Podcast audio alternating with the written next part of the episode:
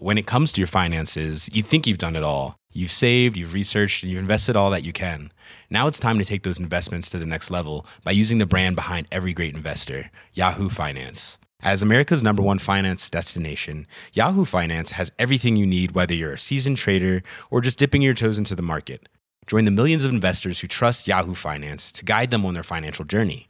For comprehensive financial news and analysis, visit yahoofinance.com, the number one financial destination, yahoofinance.com.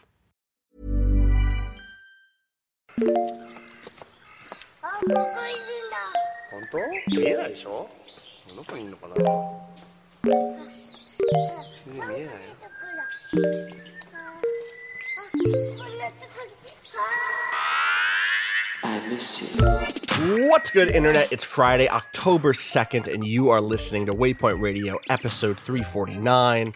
I'm your host, Austin Walker. Joining me today, Rob Zacny. How's it going? Patrick Klepek. All right, so I cleared that chamber, and Good. now I the quick okay. uh, progress saved this. less than a minute ago. This is against the rules. Is it? You can't game while while potting. Oh, was that? Patrick, oh, was, you're wow. my right flank on podcast timeliness. You're Mister like we need to get things started. People need Yeah, to get and you know what? You know what, Rob? appointed time. Four years in, no one fucking listens to me. So I'm like, playing Hades. so oh, you know what? Like, I'm sorry, I don't. Pl- you're breaking norms. I can break the norms too. I can do whatever I want. Oh I'm not gonna sit here and like adhere to this policy of like, well, I should do the God. things Someone the cut right his way. fucking Mike. uh, also joining us, Ricardo Contreras. Oh shit!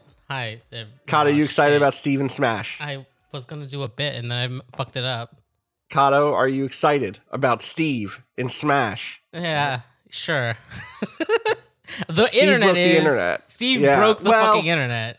I Is it excited? Is something excited when it breaks from people yelling about a thing? Is that excitement? yeah, that's Even the- if it's a negative yelling? I feel like it was actually pretty positive. I like looked All around. right, that's good to hear. And I haven't- I haven't watched- I- people were very. I saw excited a about GIF, and that's kind of it. What was? Can you can you just hit this up top? Let's just Yeah. talk about Steve. Is real quick. Steve this is and Alex. Who the fuck is Let's, Alex? let's talk about Alex is- Steve as my new indie drama Yeah, coming from A24. what we talk about when we talk about Steve. There's only my one Steve Minecraft in book. the universe, and it's the Minecraft Steve. Um, Minecraft Steve is coming to uh, Smash Brothers Ultimate. No further information because their actual announcement will drop during Minecon in two days. It was just like an announcement of Oh. an announcement of like, hey, This video is very funny. Yeah. This video is like Mario gets smashed into like the side of a mountain or something and it's like in all dark everything. And then Steve just shows up with a fucking pickaxe like yeah, it's a gun. like, it's sick. I Um, love it. It's wild. I think this is well. I guess Mr. Game Watch is in the game, but apart from that, I feel like this is one of the more visually distinct characters as far as um, aesthetics go. Like everyone else seems to kind of fit a certain style uh, of their so. characters, Yeah, I guess but that's like true. even like Snake or whatever, like it's like the Smash Brothers version of Snake, right? Like there's like a certain um visual fidelity that they all ha- kind of have, and then you have this blocky ass motherfucker coming in.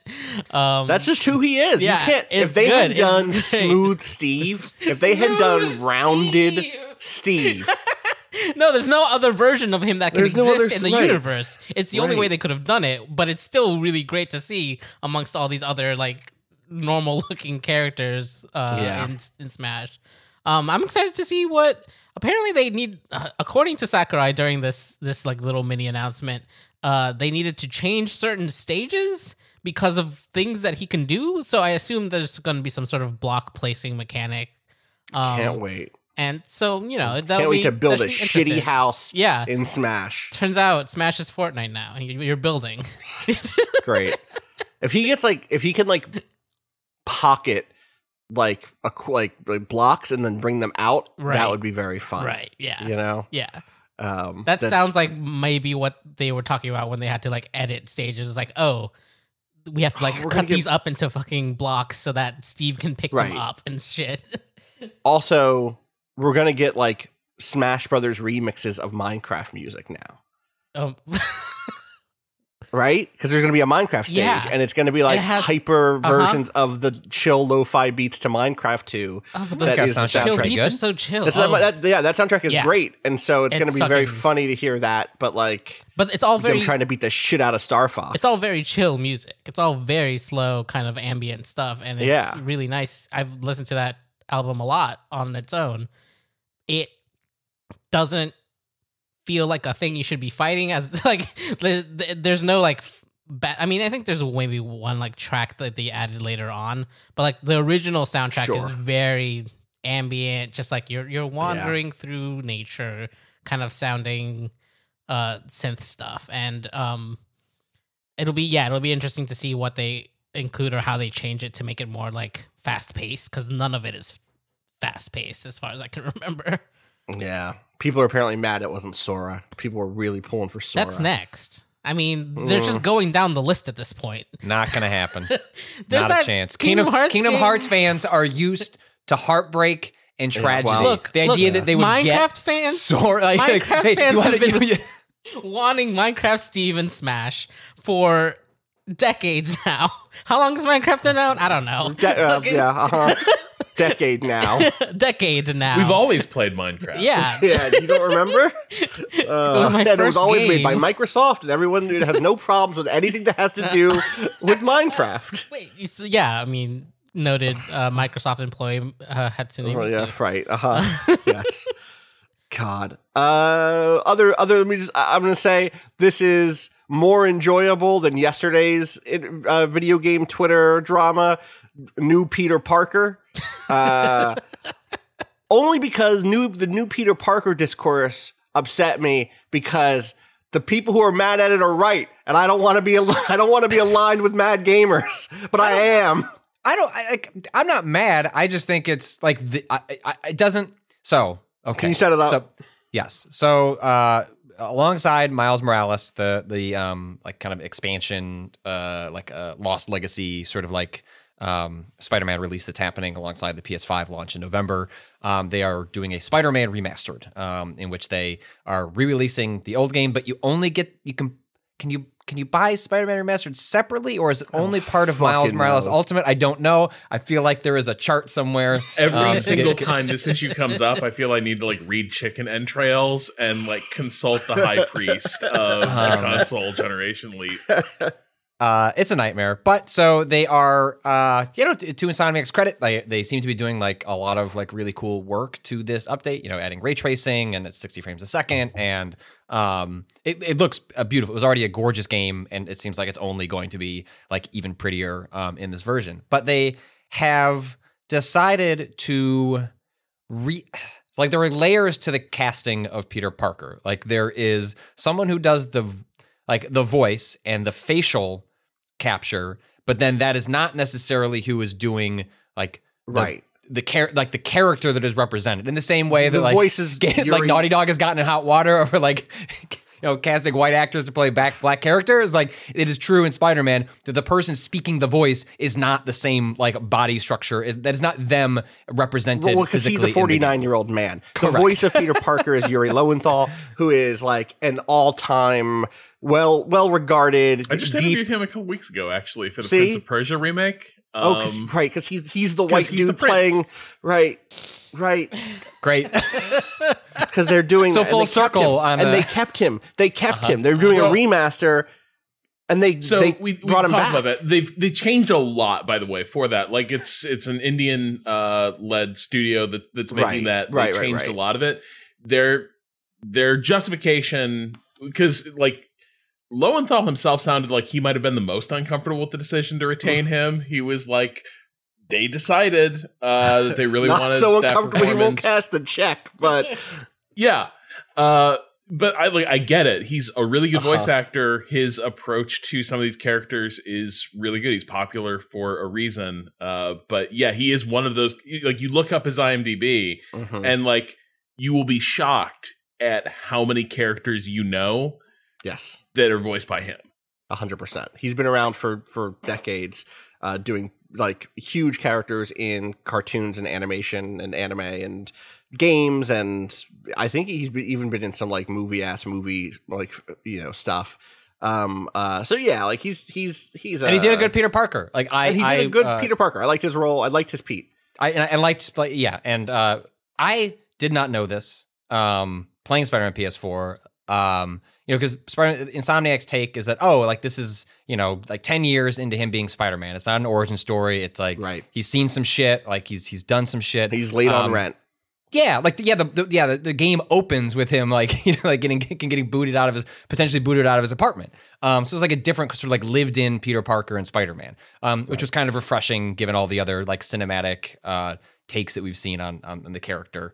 Um, uh, and I didn't know he was 23 in the game. Sure, whatever. Canonically, you can call him 23. That's fine. Insomniac has their choices that they have made from a story perspective. Yeah. In no in no world did I play that game thinking like this is a bright and bushy 23 year old. No, I thought he was Um, like that- 28, 30. yeah, that It's character very clever like, to make him a grad student because that covers like prematurely aged. Uh-huh. Totally believable. Could he be 23? Absolutely. Could he be 30? Equally believable. Uh-huh. and because and because of like the stuff that just everything about that character, the performance, the the way they contextualize like his role as, as Spider Man, just like came across as someone like at least mid twenties, but like really like late twenties, like looking at the 3-0 and like trying to figure out wh- you know wh- wh- where their life is, and this like new character model, like the new you know person they've uh they've signed up to be like the the face of Peter Parker. Th- This is a boy. This is like a much more. Tw- this is like what It's an actual boy. twenty year old looks like. It's a. I guess you're right, but he reads so much younger than that. I to agree. me. I agree. He I, well, I think two things are at play. One, I generally this is like for our circle, like people are people look younger than you think, like than you think. Yeah. Yeah. Like that is the thing that as you get older, Yeah. you forget how young people look, and so.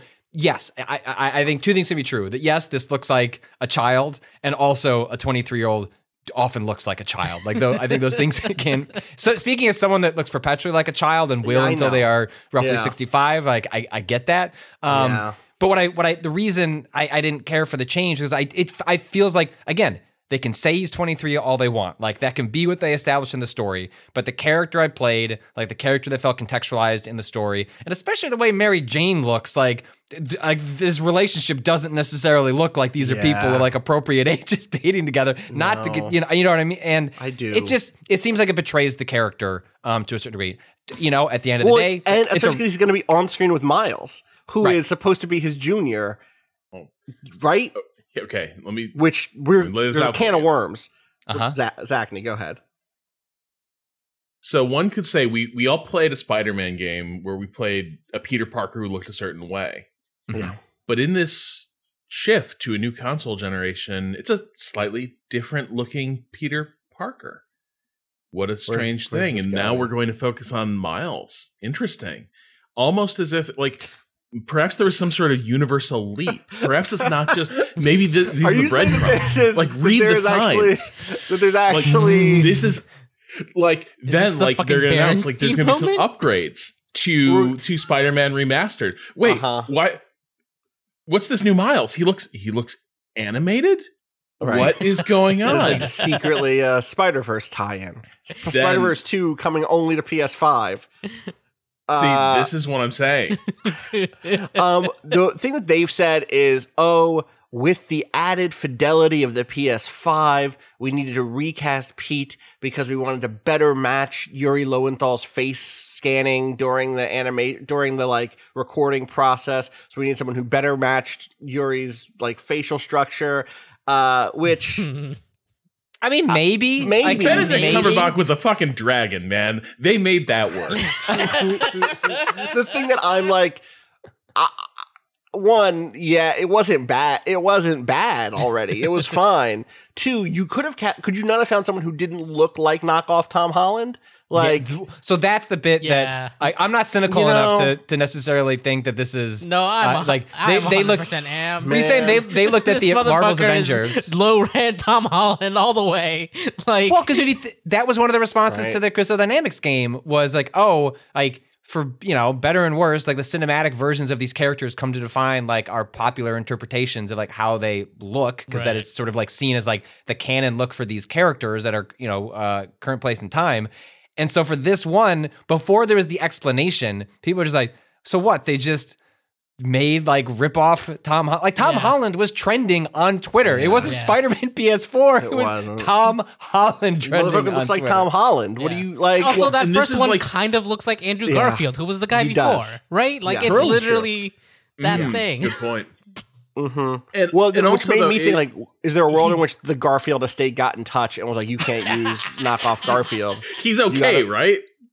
No. oh, oh, you're saying? Go on. sorry, I meant that the Garfield estate got in touch with them beforehand to be like, you can't use this guy who looks like Andrew Garfield without paying us. You're you're using our client's likeness. You're saying Andrew Garfield disappeared, and and when they saw this change happen, Well, no, his you're saying family the estate got in touch. Yeah. I'm like why? Why are estate? Doesn't he have like He's a like a rich that he talks Brit. He's like a he's like a rich British guy. I assumed he had people for his things. He sent a DM. He's like, "Hey, Bryan Intihar, look, God, uh, It does- I, I, the Okay. character does feel like uh like the action figure for a license where they don't have the face rights for the actor. Yes. So like you end up in the like so this character has to suggest the actor, but it can't be the actor. So like just imagine if the actor were made of plastic and then you lightly blowtorched him, what would he look like? and that's what we got in the new Spider-Man. uh, Ham Tolland. Uh, yeah. Uh huh. Anyway, I you know I'm sh- I'm sure that the situation is the situation for reasons that are legitimate. Uh, it's just, like it. it's just, it's, it's uh, yeah. I think, I, I think it's a, like a poor creative choice. Like, I'm sure the next game will be very good, and I'll get over it. Um, like, uh, but it, I think it's interesting when we talk about the ongoing sort of like what does it mean, you know, putting this like next to like a Demon Souls and like a Shadow of the Colossus, and just like the different ways we think of what does it mean to update a game. Looking at like the Mario 3 All Stars collection and like the issues I had with like the lack of like modernization of like it's just like it's like they're uh, like they're erasing a certain version of this like it's just gone. Like you know uh, they're not going to patch it into the ps4 version. It'll it'll stay there um uh, my, my guess is. But it's just fascinating to like see that degree of it's not a mechanical change. It's like a te- technical creative choice uh made what right. three three year two years later? Um is is i think they would have been better served just saying just doing it for the new one and saying this we decided to go into a new direction with the sequel. Like i think a lot of the uh like the angst is one because i think it's bad but but two because it's it's like hey i just why are you changing the game i already liked um in a way that doesn't necessarily feel It doesn't uh, explain itself. It doesn't justify No, itself no, in seeing no. it. There's a world in which the casting is so good somehow. Like I, I, in my mind, if they end up making him look more like schlubby, uh, uh, what do you call it? Spider-Man, what was? Was Enter the Spider Verse. Parker? Peter B. Parker. I'm like, Yeah. yeah, definitely. That's that character. He's kind of a miserable. You know, I guess he's not there yet, but if you put him on the path there, I'd be like, yeah, okay, that works for me. But this is the opposite direction, and yeah. Anyway, uh, no more internet discourse. We're done with it for the day. oh okay None. that's good I don't think there's any more coming. I think they're done with it. I think people online said, you know what? We're done with getting, you know, yelling at people about puddles and politics. It's over. We're just going to be like pretty chill from now on. So that's good news for everybody. I saw it was an announcement. Everyone said, all right, we're done. Which, after that debate, you know, fair. For the Um, rest of 2020, America will be chill and just vibing. Yeah, we're just vibing. There's definitely not going to be anything to worry about for the next couple of weeks. Uh, Rob, speaking of vibing, how have you been vibing with Star Wars Squadrons? Oh, I thought, I thought, I thought, like Rob putting his arms behind his neck was like time to talk Baldur's Gate. for Baldur's. Yeah, I was getting ready. I was like, I oh, you want to talk that was vibing. not the star. That was not the Star Wars relax. that well, was the I- Baldur's no, Gate. that was the relax. Baldur's Gate relax. You're right. The Baldur's upgate. Uh, do you? I mean, how quick is your Baldur's up update? Upgate. It's pretty quick. I'm All not right. sure I like that game, and I might not stick with it. Vibing, pure Let me- vibes. Let me tell you a couple things about my experience with Baldur's Gate. One, I like a, uh, I like AD&D Second Edition way less than I remember. Uh, yeah, yeah. Uh, I'm playing that and I'm like, ooh, there's a lot of upkeep to doing anything in this fucking system, and not a lot of it makes intuitive sense, and it just might gently suck. Um, so there's that. Uh, the other thing is that game takes forever to get going. Like, I'm just wandering around these like hills and forests, like killing. I slaughtered a village full of like Xvarts. I don't know what they are. They're like little shitty goblin people. But the thing is, But they're all dead now. they're all dead. And I was like, did I fuck up? Should I not have been here? Like, I just wiped out a village full of people. And uh, and everyone's like fine with it. And I'm like, we just slaughtered a village. like this is, and I don't understand. I'm still not sure. Oh, Rob, they're just to uh, sorry. They, you don't have to worry about it. They're common enemies found in most wilderness areas. That's what you need to know. but they had that a home. Yeah, Yeah, well, they it's did. Those little dudes. Yeah, it's these little dudes. These little blue. You little oh my Xvart. god! I just saw what the five E version of them look. Can I just? Can we go through Xvarts through the years here? Yeah. Here's Sparks here's first here, we're- ages. through the ages. Here's first edition Xvarts. Uh, I'm gonna take Don't like a little, like this. That's not uh, going in a good direction. Goblin Man, maybe. Uh, not really. It's, it's not like the anti-Semitic nose, but it's not not anti-Semitic. Is what I would. It's not not Yeah. fooling on those stereotypes. Here we go. Second edition.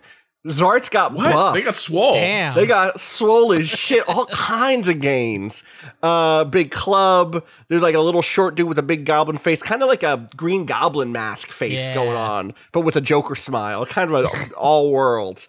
Uh, third edition, three. Here we go. Uh, they're a little blue. They're blue now. I mean, maybe they were always blue. dudes. They're little blue golem dudes with uh, like big hand around a dagger situation. And then we wrap around. Uh, here's the current Xvart status, fifth edition. What? I don't, What's happening here? I don't know. So they're little blue. They're how's that song go? uh, they're blue. dabba dee Dabba ba dee doo dabba da. die. Yeah. Uh, I believe I would die. That's what we said in high school or middle school. Oh, Yeah. I, yeah. Well, because the Xvarts would kill you. This one has a. That one Xvart has sheathed on its belt a dart, which is the corniest art joke you could ever make. a Xvart dart. Um, they're like necklace frog people. They're not They actually frog real. people, but yeah, they look bummed. they they look bummed. Anyway, you killed a bunch of these people. It says they were cowardly and easily intimidated here. Well, I was just walking by and they were like, "Stay I hate- away!" but Bro, then they I- came at me. I can't deal with D and D sometimes. This is a sentence about this is a sentence about people in this world, or a series of sentences. Xvarts were cowardly and easily intimidated. I like that they use "were" here because of how Rob killed them all. Uh, they were of average intelligence. Xvarts were generally hateful creatures. Fuck off! I can't with like to each other. Like were they just chilling in the village that you ran through, just yelling like slurs at each other nonstop? What was their life like outside of you killing Well, also, them? they had a pet bear that like tried to stop me and like came after my party, and I was like, "Are you kidding me?" Like, I just killed their bear too. God. Um, and this came up, but also I'm like hours into this game, and I've got a pile of quests, none of which are very compelling, and I'm still not exactly sure like what is the through line. Like I'm trying to figure out like why is the iron in this area like crumbling in people's hands? What's up with the steel? And like the game is seriously overestimating my interest in metallurgical mysteries. Like I'm like, look, I went in the mine, I killed a fucking mage. That probably fixed it, but if it didn't, I don't know, give it time. I went in the Yeah. mine, man. I got the wizard who was there. So Yeah. let, let's roll. Uh, they were gnomes. That's their deal. They were gnomes. Well, that Z- explains. it. Zarts were gnomes, and then they were twisted in the shadow dark by the Fomorians over many Joker-fied. generations, warped warped by fell Joker magic. yeah, uh huh. They got Excuse me? Joker-fied. They, they died. Yeah, Yeah. I'm saying Joker Kata was right. magic? Yeah. They got joke. They got Joker-fied. Joker-fied. What's Joker magic? It's like the Joker. They getting Joker-fied. just- So I just watched the 1989 Tim Burton Batman for an for an answer to this question, Hmm. uh, Oh. and the Joker magic is the chemical goo that they make it uh, Axis Ace Chem- Chemicals. yeah, uh-huh. Uh, that if you just fall into it, uh, you get Jokerfied.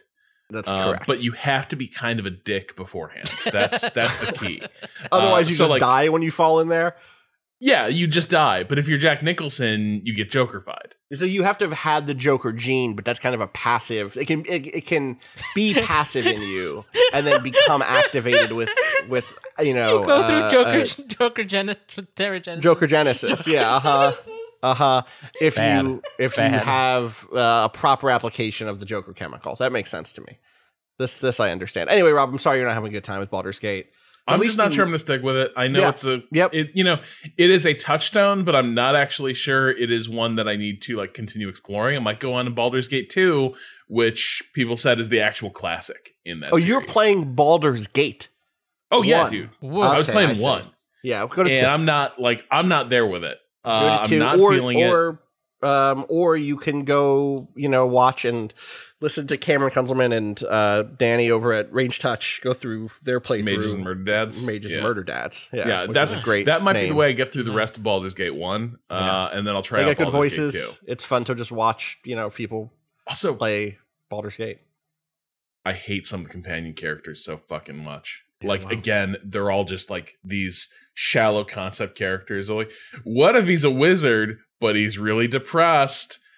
And so everything is just like, yeah, kind Yeah. of a like very bummer wizard who's just saying things like, We're doomed. And I guess like it's like it anticipates Twitter in a lot of ways. yeah. Like it's oh. just oh, what's Xan doing? He's posting, haha, we're fucked again. Okay, great. Yeah, I don't doom scroll when I wake up. I talk to Xan the wizard in my party. He goes, "Yeah, what are you up to today?" I don't know. The world's on fire. Cool. You know what? Right. Cool. Yeah. Yeah. Did you know that all the iron is melting in this in this economy? Like, no, I didn't know that, Xan. I'm, is that something I should care about? Read this think piece I wrote. Okay, Xan. It's on Medium. It's on it's on Medium. God. Working on his Substack every morning. God. Oh my god! And Your like, little your your depressed wizard rolls his newsletter under everyone's tent every morning. hey guys, just a, a quick update. Uh, this was not as long as it normally is because we ran out It's been of a, it's scroll been a long week. It's been a long week. We killed all those smarts and it really took it out of me. I can't Are we believe the- what are we the baddies? Greenberg posted. Uh, Oh anyway. my god! Yeah, So I'm sorry, Rob. Anyway, what I did want to know about was EA's Star Wars' is squadrons. yeah. Uh, so it's an odd little game. Uh, uh, it does feel a bit like it is splitting the difference between like it feels like it's trying to touch a lot of different nostalgias all at once. It's like, hey, Rogue Squadron people, we see you. Hey, uh, you know, X-wing series people, we see you. Oh, like people who just like um, you know, games like World of Warplanes. This is fine. Hop right in. You'll totally like you'll pick this up right away, no problem. Uh, and I think that does contribute to a feeling of it is a game where I'm still kind of struggling to find like what is the core identity of this thing because it's doing a lot of things decently. Um, but there's nothing like to it that I would say is like there's not a unique identity that I'm like, man, Squadrons fucking nails it. The most I can say is it is evoking a lot of like favorite old experiences. Right. Um, but that's not necessarily a bad thing because like there's not a lot of games of X-wing versus Tie Fighter going right now. Like Right. that moment has passed. That ship has sailed. Uh, unless you're gonna like throw a little land party with your friends, which you know there's a plague on, so probably not happening. Uh, but this, like, you can go dogfight people in Star Wars spacecraft, and for a type of gamer, that is the shit. It turns out I am that type. It also turns out I still got it. I am freaking good Damn, at I Star Wars it. Squadrons. Hell yeah. Are you um, Um, Are you okay? What are you playing on? One. PC, but there's crossplay. Um, That's great. So, So, we can play no matter what I do. Nice. yeah, Uh, two. Are, are did you play both single player campaign and multiplayer stuff? yeah. Okay, so you can tell tell us about everything. Three, and this is like this was my big question really coming into this thing is someone who's like, wow, this is really beautiful cockpit paste like uh, you know, uh, old school inspired, whatever that means to you, Star Wars space sim stuff. um, is the campaign meaty? Is the campaign healthy, or is it just like a little slight thing that you kind of dip into to learn the ropes, and then you move on to it being a multiplayer like uh you know skirmish session game? So the campaign, uh, I'm only a little ways into it because I had some weird issues with like trying to the game when your when your ship is disabled with an ion weapon. Uh, yeah. We're all Star Wars fans here. We know what ion weapons do, but if you don't, uh, ion weapons like disable the electronics on a Star Wars ship. So remember when the rebels need to flee Hoth, the ion cannon fires into the upper atmosphere and disables the Star War uh, the uh, Star Destroyer blocking force that's there by overwhelming their systems. Well, uh, that will happen to you in various forms, both in multiplayer and in single player. And their solution to like what what do you do when someone overloads your ship is to basically make you mash buttons. And on the controller, so you just start smashing buttons, and your character's arms start like whipping around the cockpit as they push little buttons, trying to wake it up That's as cute. if it's yeah, it's it's, it's like it's a broken PC where it's Yeah. like, ah, I need to get Task Manager open. God damn it, I got Ion Weapon. God damn it. oh wait, wait, wait! This actually raises another question about slamming on the controls. Are you using a HOTAS or are you using just a like a? Coming to that because Ah, this I is see. it I doesn't work like when you need to wake your ship up when Yeah. you get hit with the ion weapon. It doesn't appear that any of the HOTAS controls will like trigger that like uh action. What? That's even though very- you're pressing the same controls that you would be on a like gamepad. That seems like something they'll patch, hopefully. Yeah. Seems like, it, but It's People are going to get big bad about it. that extremely Oh yeah, quick. yes, that's exactly right. Exactly. That's your next Twitter drama is why does not my HOTAS not Right. trigger the ion cannon? Well, uh, and the entire it's not just that that needs to get patched it's the entire way this is a game that really desperately wants to have one like whatever control scheme you're using it wants it to use it for everything and so like if it detects you got a hotas plugged in it's like cool so you want to use that to navigate on the menus right? And i'm like no! No i do not! And so like you will end up and sometimes like there will be things double assigned because there's the way it's handling the controls is there's menu controls and then there's flight controls Mhm. but you can access the menu f- while you're in flight. And so if you map something to like both menu and flight controls you'll press a hat switch and like the menu will pop up even though it is also doing something else with your spaceship. So there's just lots of weirdness around the way the multiple control settings uh, work and it's something that like i'm having to like fine tune and continue to troubleshoot a bit. The support is good it's just like the defaults out of you know on the install aren't. Uh, and so i'm having to sort Yeah. of teach the game the way that i want things laid out um, which is part and parcel of playing with a fucking joystick like And really just- i had to do the same thing with um, but it's but you're you're you're finding that it does when it does work for you now when it does like function it works. Oh yeah, that, like really well. So something that if you played the old X-wing games, something you learned real quickly was that the joystick was awesome for like flying around, but wasn't Yeah. so much good for like target shooting. Yeah. Um, I did a so lot of switching to my mouse type Yep. stuff. Yeah. Yeah, you'd like you'd snipe people with mouse controls, and then for like the flying around, you'd uh you know you'd switch back to your joystick. Uh, this has a little bit of aim assist with the um you know with the laser weapons in your ship, and you know canonically this is Star Wars. Weapons do lightly lock on in Star Wars. Uh, and so you will still have to make deflection shots uh, with your um, with with your joystick. Uh, Patrick, uh, so deflection shooting is when you have a target in motion. uh-huh. Uh, no, this is you good. I like Star Wars, but not like this. You aim in front of them so that by Mhm. the time your shots reach there, uh, it is full of uh, spaceship when when when they arrive. So you have to aim in front lead of them your to lead your target. Yeah, Gotcha. Yeah. Understand. Does this Um, do the classic space sim thing of giving you a little marker to tell you where you're leading your target? No. Or do you just have to What? it? You just gotta Oh, get a feel for it. Oh fuck! Well, but also Hell because yeah. your weapons will lock a little bit. So if you're in the right, right, zone, right. like those deflect, like the the com- the c- computer will adjust and like bring Right. those shots in. Here's Um, another real fucking I loved these games as a kid question. How distinct do the ships feel one to, to another. Does does flying an A wing feel good Yes. and different than flying a Y wing? dude, A the A wing fucking rules. Hell and yeah. the moment, Hell yeah. like, so I tried the A wing for the first time in multiplayer.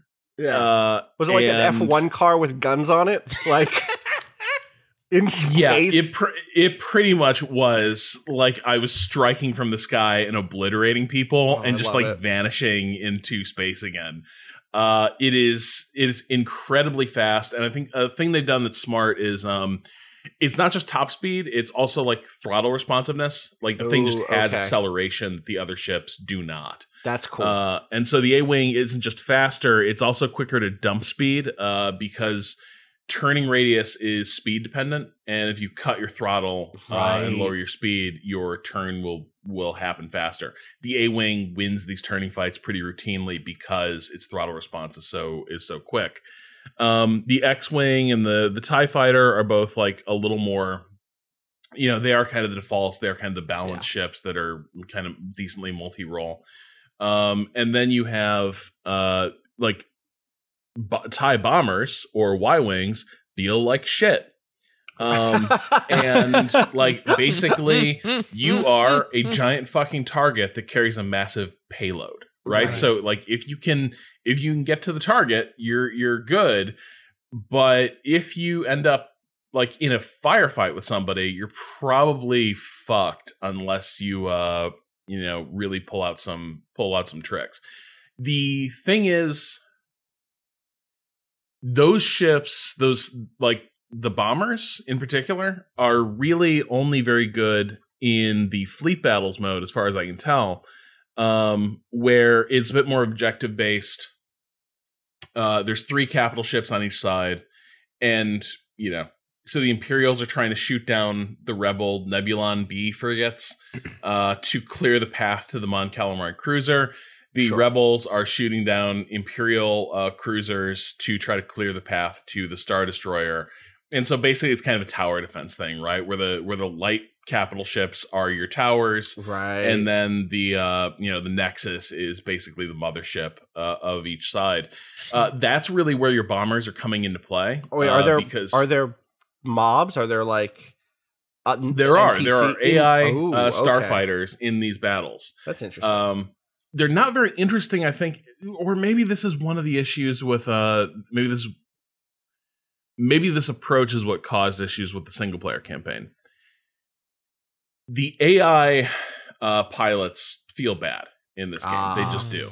Um, if you played like if you remember the Tie Fighter games, it did feel like you had multiple different military units out there all pursuing their own like agenda and like Mhm. doing shit. Um, and different pilots, like different ships, had different feels. Like the way they did it in the old X Wing games, uh, would be I think they had like pilot skill ratings that were sort of secretly assigned to every single ship that was uh, out there in combat. Mhm. And so, like, this is why there would always be one TIE fighter that was, like, just nightmarishly tough to shoot down, uh, even though its wingmen went down really easily. It's because, like, one of these would be at a four where the others were at one, and the four would just be, like, much more uh, reactive and unpredictable. Here, everything feels like clones. Um, Okay. The enemy starfighters all do the same thing. They don't appear to. They all behave the exact same way they're not challenging in an interesting way. Um, they basically do head-on firing passes and try to get around behind you and get you that way. But if you turn on their tail, they're kind of out of ideas. Um, right. And so, like, this isn't such a bad deal in the multiplayer because they are just mobs there. But in single Right. player, it totally like destroys the illusion that you're part of a like you're fighting in a major engagement here. Um, it, and I, it's I think it's a real problem with the game where like if you think back to some of the best games in that genre, uh, I think Free Space Two is probably you know as good as it ever got with the Oh, come on. Colony Wars. I, I'm glad that you might mention that in your write up. I was like, because I played X Wing Tie Fighter a little bit on the PC, then became a console person. Like Colony Wars, like by Psygnosis, was like, oh, like one of my favorite games on the PS1. Yeah, uh, that was you know, uh, the thing I can't remember about Colony Wars is how often did it have huge battles that like you're sort of looking around and like, oh, like look, these ships are duking it out and I have Uh, yeah, to do with that. you had It's I Kind of- remember it like creating the illusion of that spectacle, but you Yeah. were rarely a participant. It was one of those games that had like a capital ship would show up at the end of every fifth mission, and every tenth mission you'd get a cool big cap ship battle. That didn't. I, I'm hmm, the thing that I mostly remember is cool energy lance style, like on for more than a second, big beam weapons. Oh, that is like very cut space. through everything, and that yeah, yeah, yeah totally, hundred percent. It also had such a look. Like a Psygnosis was like a defining aesthetic of like the PS1 era, and like the game was like ran at what felt like 60 frames a second. I don't know what it actually was, but like for like brain at the time, and like it just felt so good to control like the Yes. ships in Wipeout and then the ships in Colony Wars. Uh, I both of these games are good. is, is what I will say. yeah. Uh, in any But- case, but yeah, so they would suggest like, oh, I'm fighting my dogfight over here, but then there's a cool battle happening over there Right, between like everyone who's like they're also doing their own thing. Here, it very much feels like the levels are waiting for you to trigger the next event and like spawn the next wave of enemies for you to deal with. Yeah, Uh, to be fair, that- I, wonder, that I- I feel it. like Tie Fighter and X Wing both had that that issue too to some degree because they were so mission based. It's just that in my memory, at least, Tie Fighter especially made that the proceduralism of going on those missions feel like part of the draw. Yeah. And so it was okay for things to kind of step through a series of stages in a way that that was like, you know, yeah, this is going to trigger this is going to trigger the fight. When I finish scanning this imperial, you know, uh uh transport and I find out that there's like you know some sort of contraband on board and that there's a secret anti-emperor uh you know faction inside that's going to trigger the arrival of the next thing. And, the way that they sell that made it so I never really minded um that that style of like predictable structure. But but I could imagine today expecting more just by nature of it not you just you know what a wave based you know combat mode is in a game. And so you can kind of see that structure a little more clearly.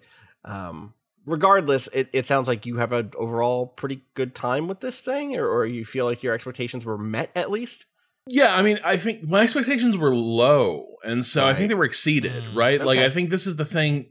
Squadrons kind of came out of nowhere. It wasn't partic- like it wasn't particularly heavily promoted. No one was like pounding the table, being like, "EA, make a revive." I mean, like people were saying like, "Make another X-wing," but no one thought that like this is the tr- like a company that makes wants to make uh, crummy open world games and like cancel them eighteen months into production. Like there was no there was no Multiple shot times. that it was going to be like Right. an X. Yeah, that X-wing was going to be like an influence for something they would they would do. I I, I uh, uh, told Rob this after I read uh, his impressions was like in a different era.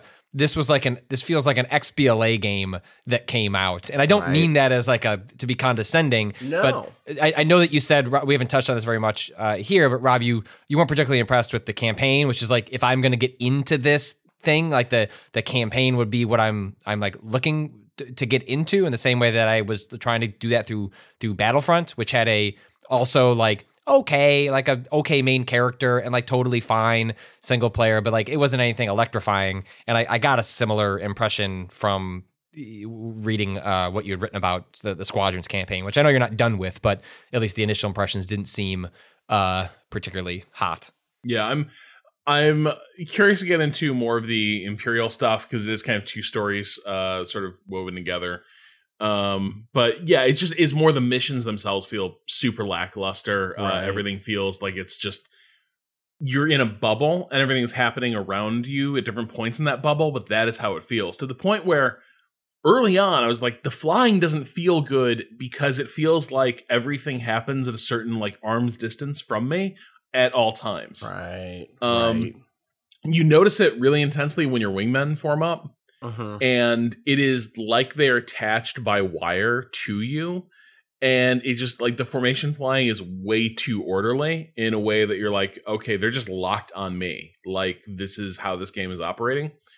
Um, and Did you like the Rogue Squadron games? Like I'm, I'm trying to like think of the two different tracks of like popular, like not you know Squ- Rogue Squadron is not a space sim series, but it's like that's more the action. But like, did you like those as well? So like I'm just trying to like those were figure out. Yeah, that was in the era, that was in the era where I was like, Nintendo has nothing for me. Um, Okay. so So you never, so you never even really played those games. no, Okay. because I was because I was always like that entire era. I was like, they want how much money for this thing, and it has what games? No, no.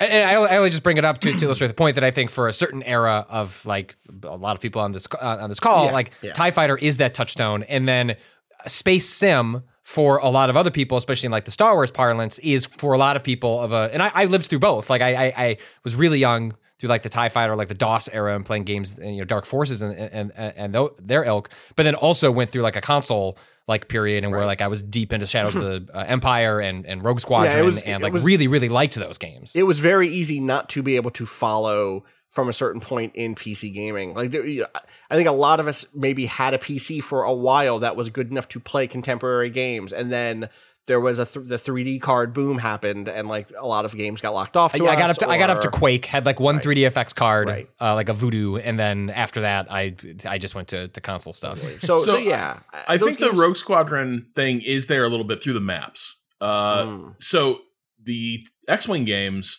were all very much like just the void of space. Like there was nothing in it. It was just ships flying around. Like Yeah. the the terrain was basically where were the capital ships parked. That's what set the the boundaries of the battlefield.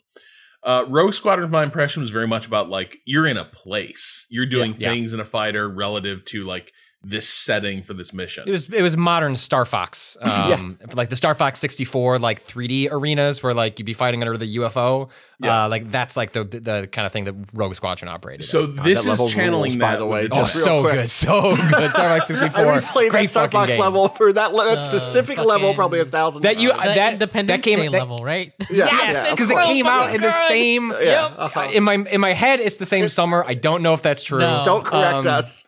The Star Fox, yeah, because I don't want to be. Told, that is my canon. That is my heart. Yeah. Walk away. get out of my mentions. God. Because I also loved. I just want a quick shout out to Star Fox 64 multiplayer. Highly Hell yeah. underrated. Loved playing So Star Fox good. 64 multiplayer, especially when you would play um Arwing versus like rocket launchers. I don't know if that was a mode or something our friends did, but it was just like no, you had to weren't unlock allowed to be. the like rocket launcher ability, but then you could pick whatever of the things you had unlocked. So, so I think that's what we would do. Is Yeah. just it would be fun to have like one person as an Arwing and then like on three people on the ground just shooting rocket launchers. Like, oh, mm, Anyway, anyway, Rob, Sorry, you're keep, right. Keep going. You're 100% right. That, like, even though the terrain didn't always mean something in the Rogue Squadron games in terms of, like, I mean, like, yes, there are mountains and there are, like, hills and, and Imperial bases and stuff.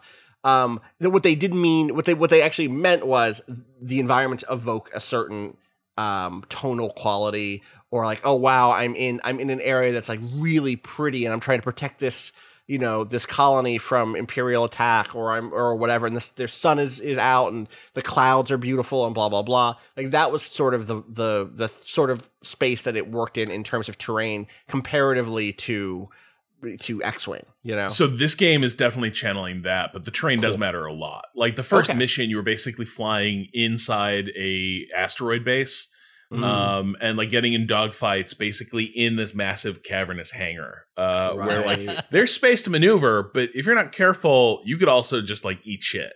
right, Um, right right right And it really works well in the multiplayer. Like, uh, there's a battlefield where uh, the entire thing is in sort of channeling free space too. You're kind of in a stormy nebula, Mm. and the main battlefield is clear of that.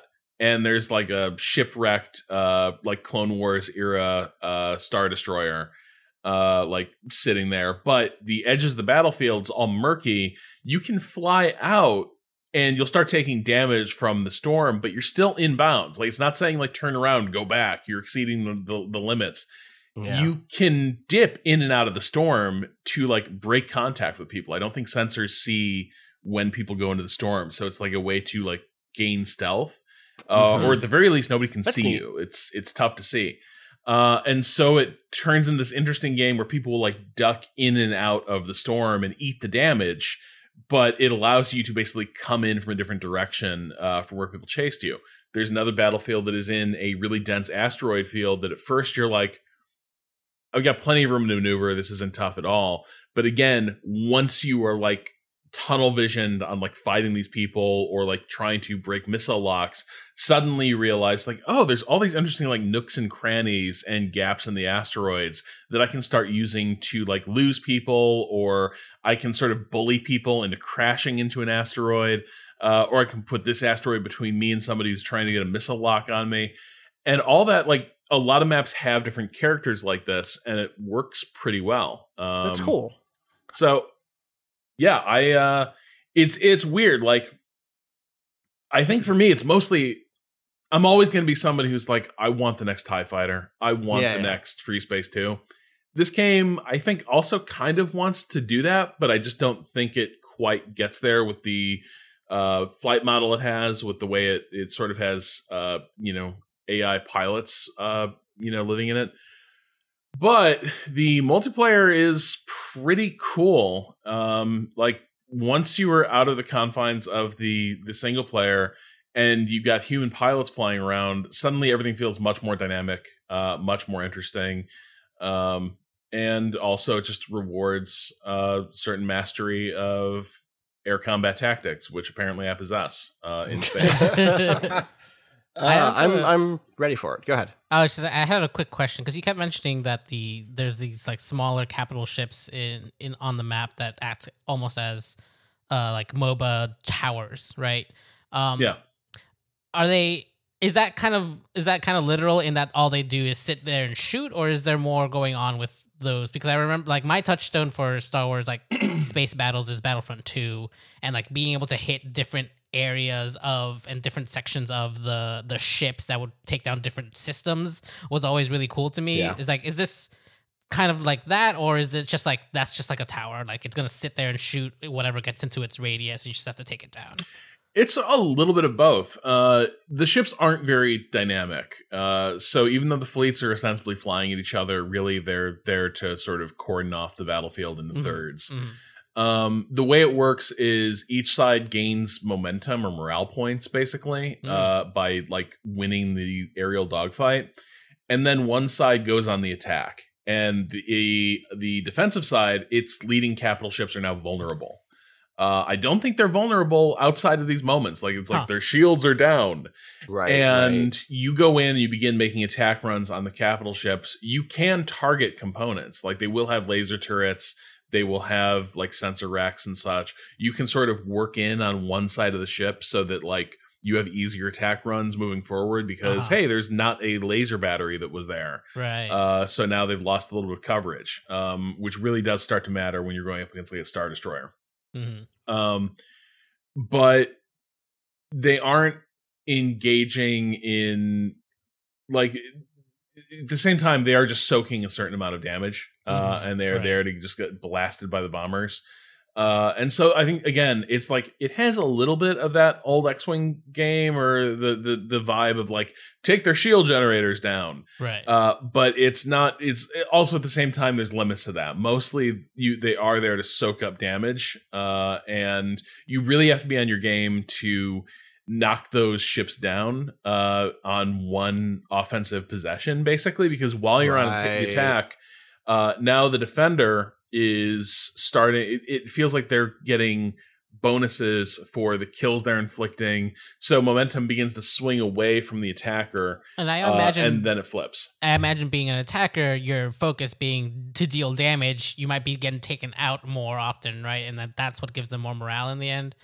Like Yeah, I- damage doesn't give morale, probably. I couldn't quite. It, it definitely feels like it's weighted so that the attacker loses momentum, uh, Mhm. and not just because of uh, like the shift in tactics. I don't think it's just defender's advantage. Huh, I think there's some weighting uh, happening, um, but yeah, I, either way, uh, it- there there is a part where offense is tougher because if you're in one of those bombers making these runs, um, you're super vulnerable. Right. Uh, you're you're very easy to pick off, uh, but you kind of need people doing those those heavy hits on those uh, capital ships.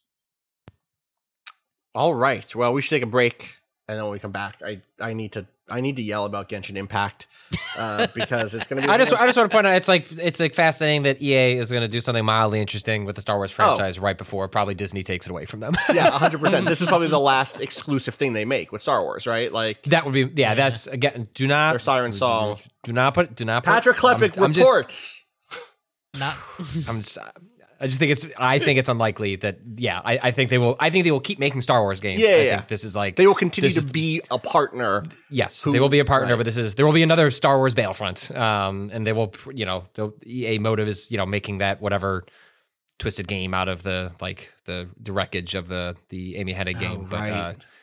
uh, um, Did they announce that? I feel like they they finally did something. they and they I feel like they've like announced it in the way companies announce games through like ca- career openings of like Right, you know right. like announcing what they're making without well, announcing. I, I bet there's they're another Fallen making. Order, another Star Wars Jedi game. they already said they're making right? a Fallen Order. So, like it- yeah, they, so they basically like doing those.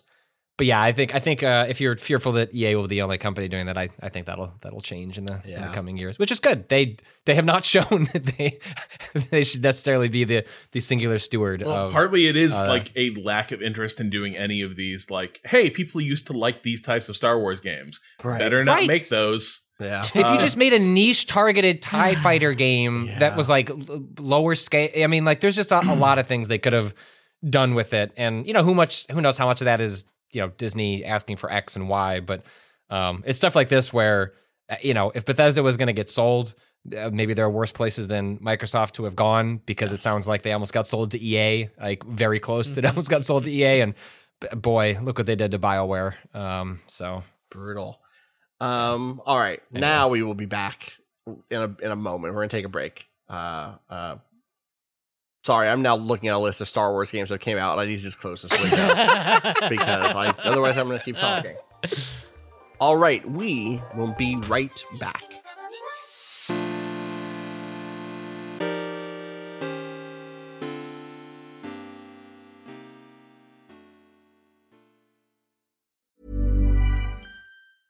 Hey, I'm Ryan Reynolds. Recently, I asked Mint Mobile's legal team if big wireless companies are allowed to raise prices due to inflation. They said yes. And then when I asked if raising prices technically violates those onerous two year contracts, they said, What the f are you talking about, you insane Hollywood ass?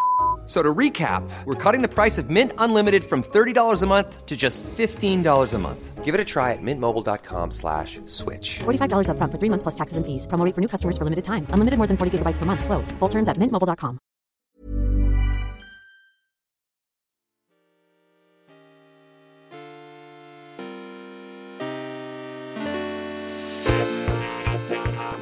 All right, we're back. Uh, Genshin Impact has taken over my life. Anime. What is this? Anime. He's whispering anime. and Anime. What can you can you do the voice? I don't. So I haven't played this game. I meant to download it. I did, Uh-huh. Wait, what and then voice? instead I drank with Robin, talked about the Bears instead of playing this game. But Yeah. can you uh-huh. do the voice? Th- There's a character nobody likes. Can you do the Paimon? voice? Uh, okay, listen. This is the Paimon defense defense Ooh, this is a this right is a here. pro I'm- Paimon. I am Nobody likes sick Paimon? of gamer dudes not liking Paimon. What? It is like that character is a stock character. All right, this game is filled with stock characters. Cado, can you do the Cado? Can you do the voice? Cado I- can you do this actually you can do voices. could but probably her voice is just yeah, it's Give just like sh- high sh- pitched. just just give it like to- high come on. She's just like I'm Paimon. hi, I'm Paimon. Yeah, but like, but Wait, the thing so- is, Paimon refers to Paimon in the third person all the time. Right. Yeah, that's it.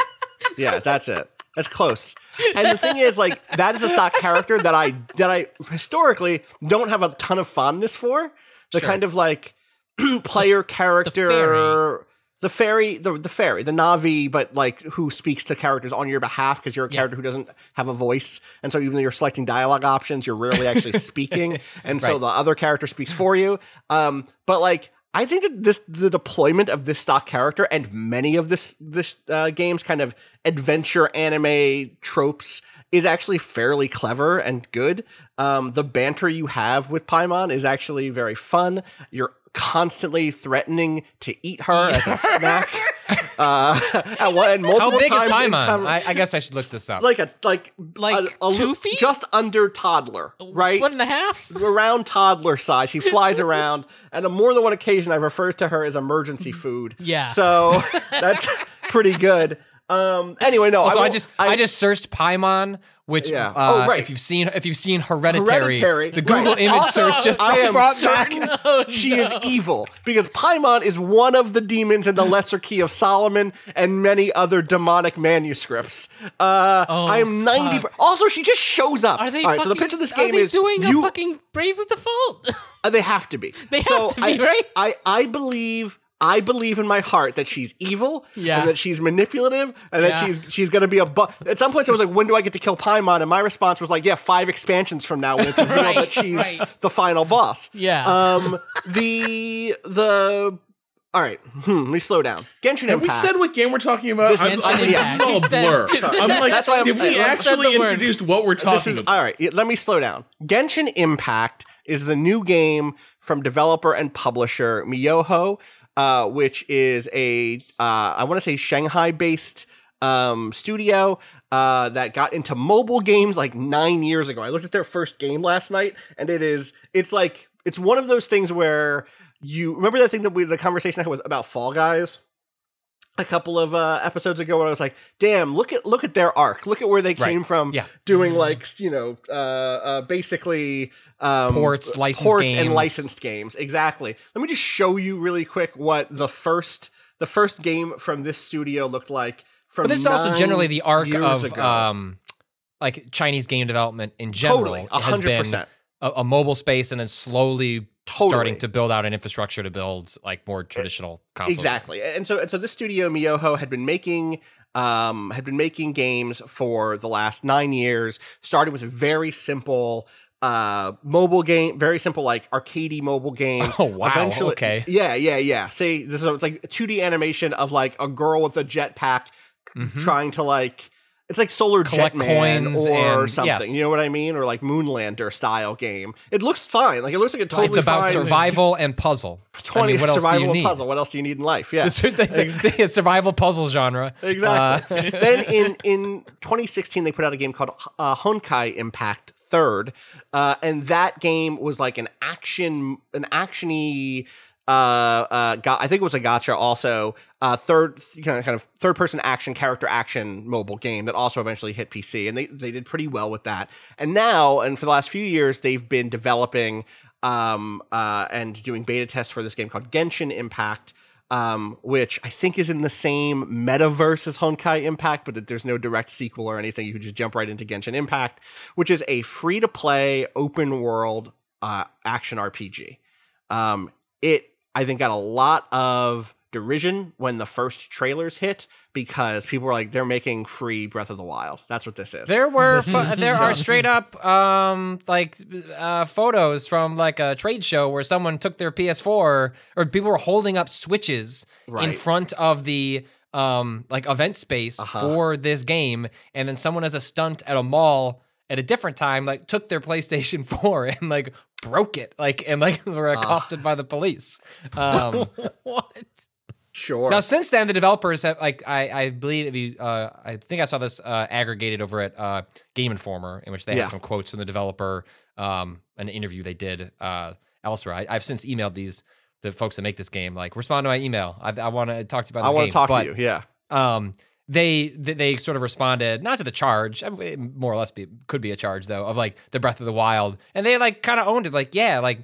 We think Yeah, Breath of the Wild no is great. shit. It's a in, in, in, fantastic in, the game. in the same way that I give no shits about Ubisoft shamelessly ripping off Breath of the Wild. You know what? More games should shamelessly rip off Breath of the Good Wild. luck after Nintendo this one, left man. Nintendo left a lot on the table. Um, not Well, in a is- like. There's just there was a lot of room to take Breath of the Wild in different directions, um, aesthetically, mechanically. Like, just take that template and run with it. And it sounds Right. like this game like has done that So, in yeah, an interesting me- way, despite being a free to play gotcha game. Dude, yeah. So uh, I have a lot of thoughts about this game because they range from like I think the free to play monetization is pretty fucking bad to I know who the Seth Curry on my team is, um, which is a weird thing to say about a free to play gotcha game, but it's hundred percent true. It's Venti, by the way. Um, the th- this is an open world action game in the model of Breath of the Wild, but I say action, which I wouldn't say about Breath of the Wild because there's a, um, a heightened focus on party composition, character abilities, character ability combos.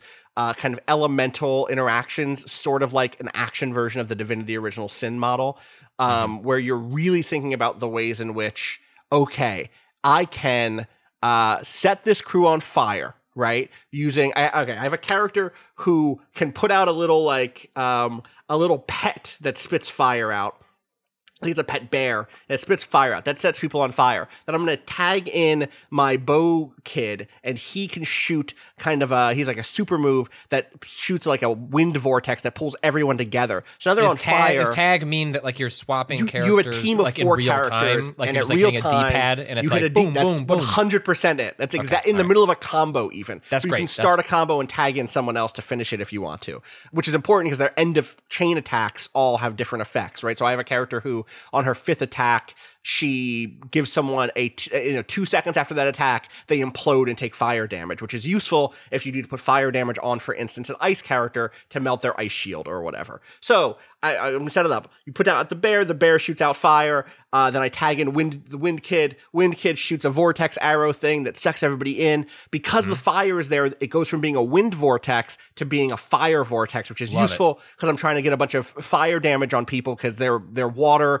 and ice characters who take more damage from fire. Then I tag in my electricity character who, and this is this is like my my favorite fucking thing. I have an electricity character who has her like main ability every character has a main ability and a super ability basically her main thing is that she can block with her big fucking claymore like breath of the wild this game has claymores uh, and you can block with that and as she blocks with it she charges up a counter attack. so sometimes i will set the ground on fire and have her stand in it in her block so she charges that full animation up and then when the enemies who are on fire land on the ground i hit them with an electro- uh, like electric swing which does bonus overcharge damage because that's the way electricity interacts with people who are on fire so it's like these combo strings are happening and your characters you end up having a team where you're thinking about team roles in a single player game in a way that's sort of like you would think about them in an RPG. Here's my healer, here's my DPS, here's my tank. That's a little bit like uh, De- Devil May Cry, like the Right. the arc, like the Devil May Cry games, the most recent ones. You know, the last couple were like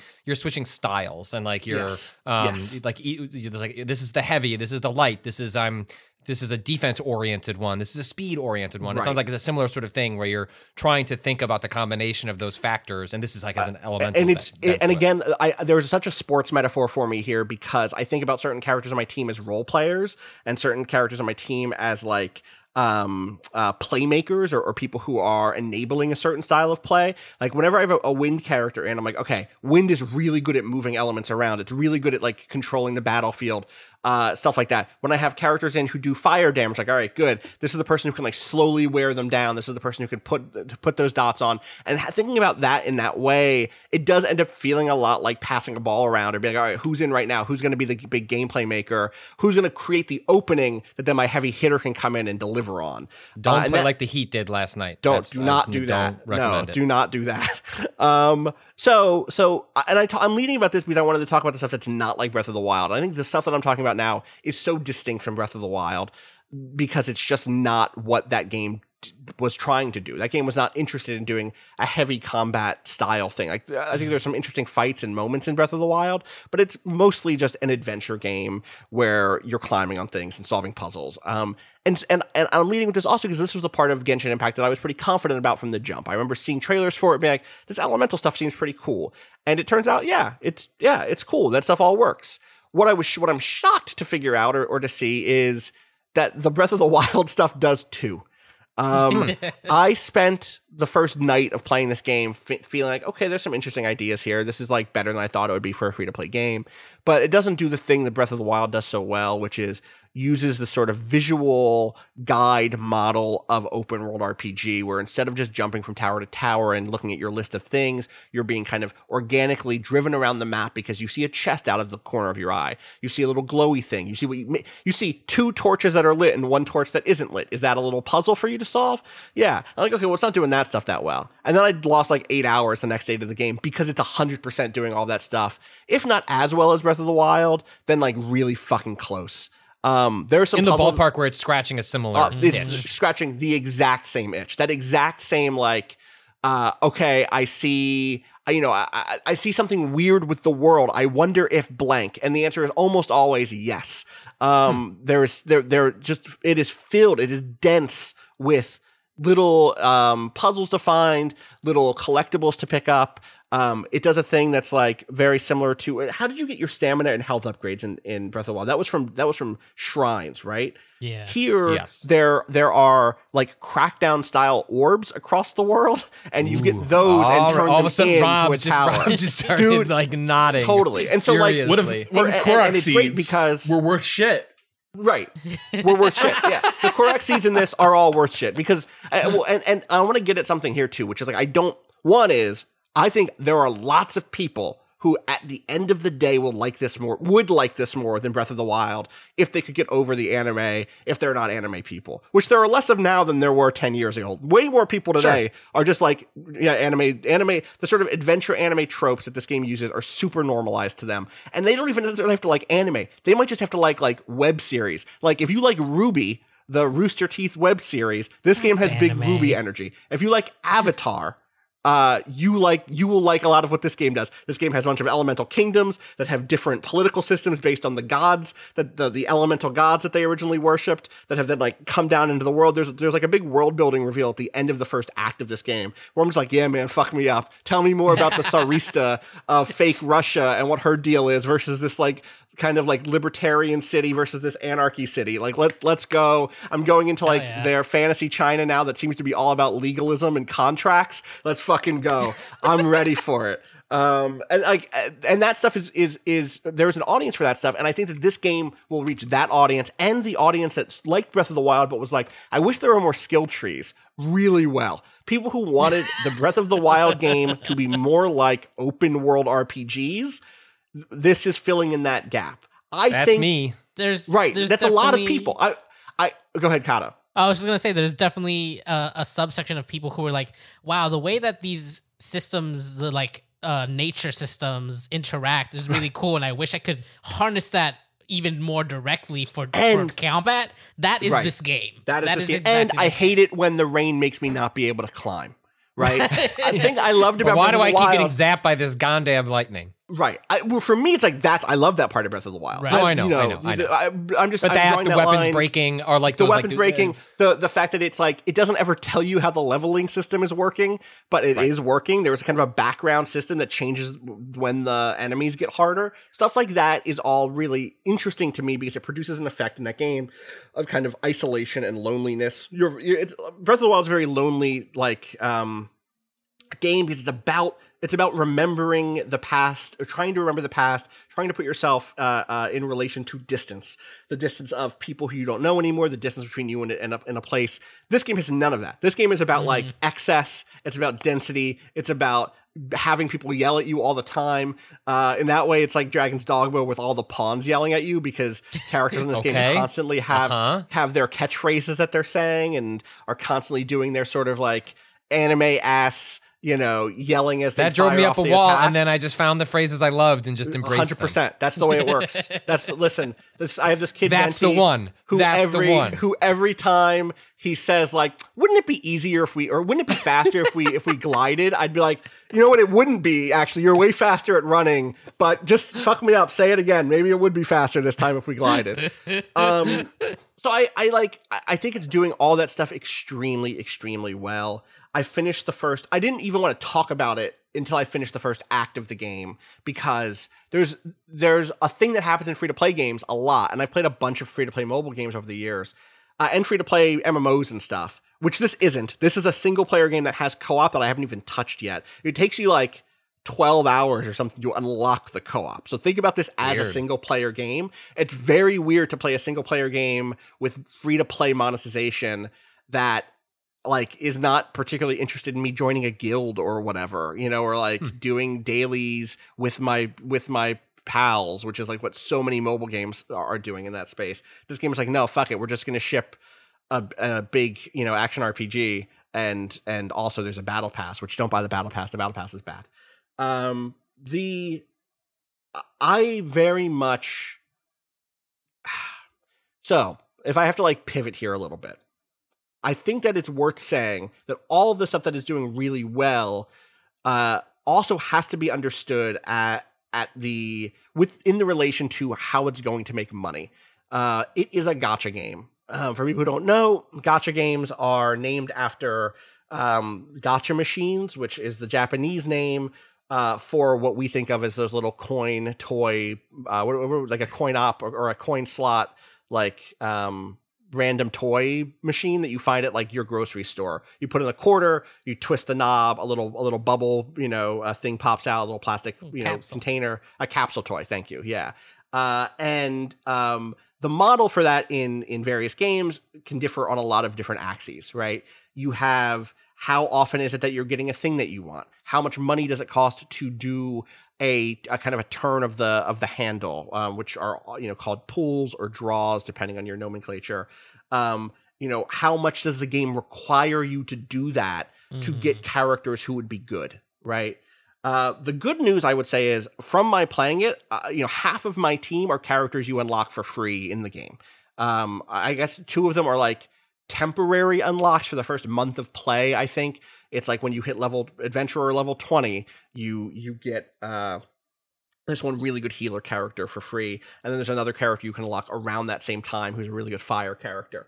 Um, and you do get a lot of other characters. You kind of get all of the elements for free. Uh, my favorite characters are all characters who I've gotten from the the pools, from the the gotcha.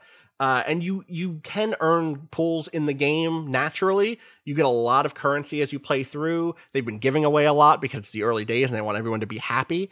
Uh, But it's easy. t- i- i- you cannot forget that at- the end of the day, the monetization on a game like this is counting on people to go further than they want to go on their money uh, in a in a game like this. Is to be like as appealing as possible, so everyone just like. Let me just do one more draw. Let me put another ten bucks in this and see if I get another good character or something.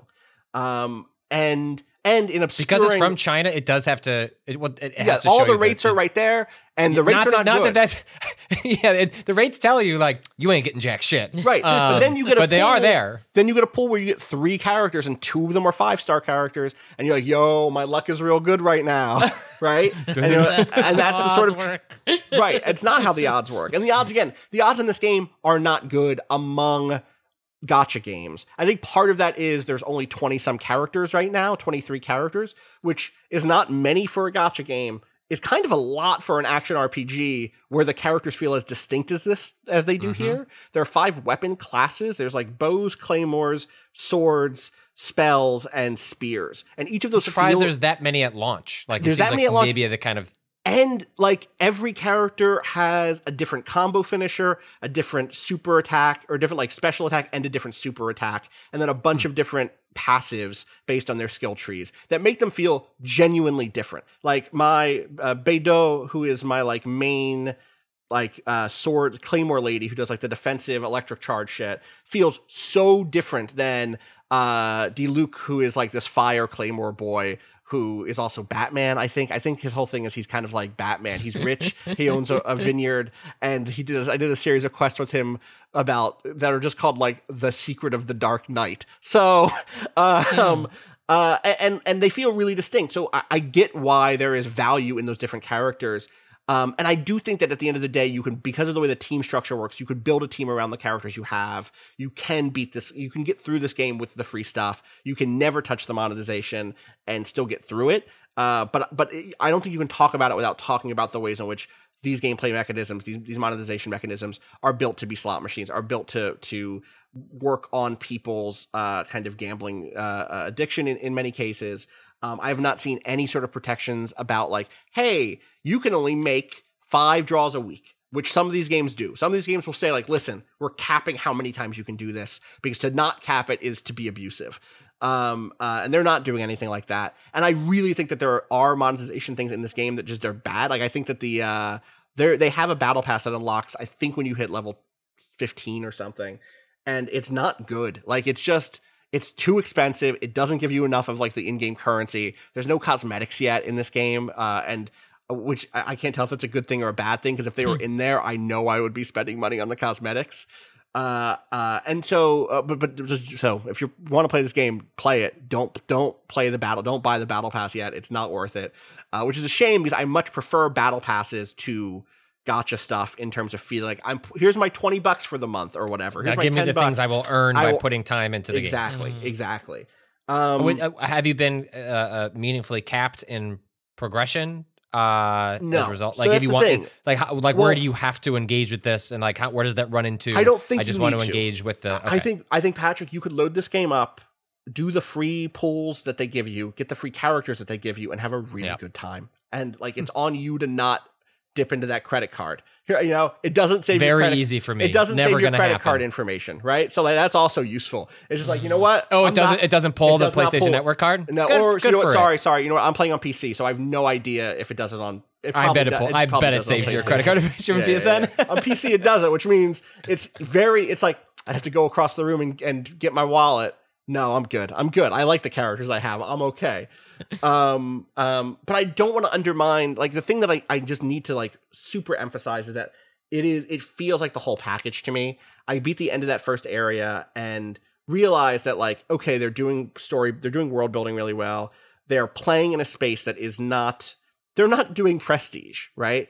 I was thinking a lot last night about how much I had a similar sort of feverish playthrough of Ghost of Tsushima, but felt really low on it throughout. Um, which is to say, the systems of the numbers going up worked in that game the same way that they work here. Um, uh, but like one, this game puts to shame the shit with like following foxes in that game. The version of following stuff in this game is so much cooler because it ends up being more like Korok seeds.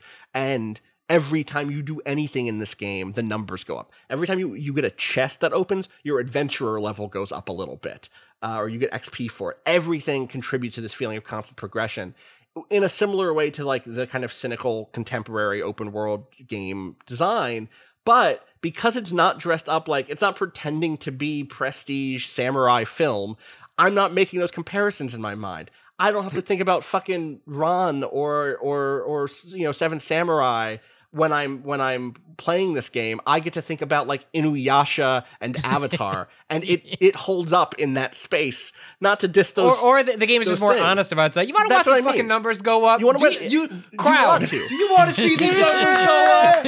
yeah Me turning the knob up. 13! Whoa! 13! Gotcha. 14! Gotcha. 14! Exactly. And it feels Like there's a bit of a game show element. It sounds Totally. like to, to But- all of it, where it's just like ah, whatever. Whatever. Listen, fuck, fuck me up. Like, there's a cool dragon now. Absolutely, let's fight that I saw the big dragon in the trailer you linked. I was like, that's a big cool. It's a big cool dragon. There's a cool fight against that dragon with music that is like it, it is like it rivals. I don't think it's as good as, but I think it's like that boss fight music was as good as shit that was in NieR Automata at places, as good as some of the Final Fantasy 14 Okay. music. Like I I was like kind of marking out for it. Uh, I got to a new area that's like the Chinese inspired area, uh, like the Chinese fantasy area, and all of the music changed.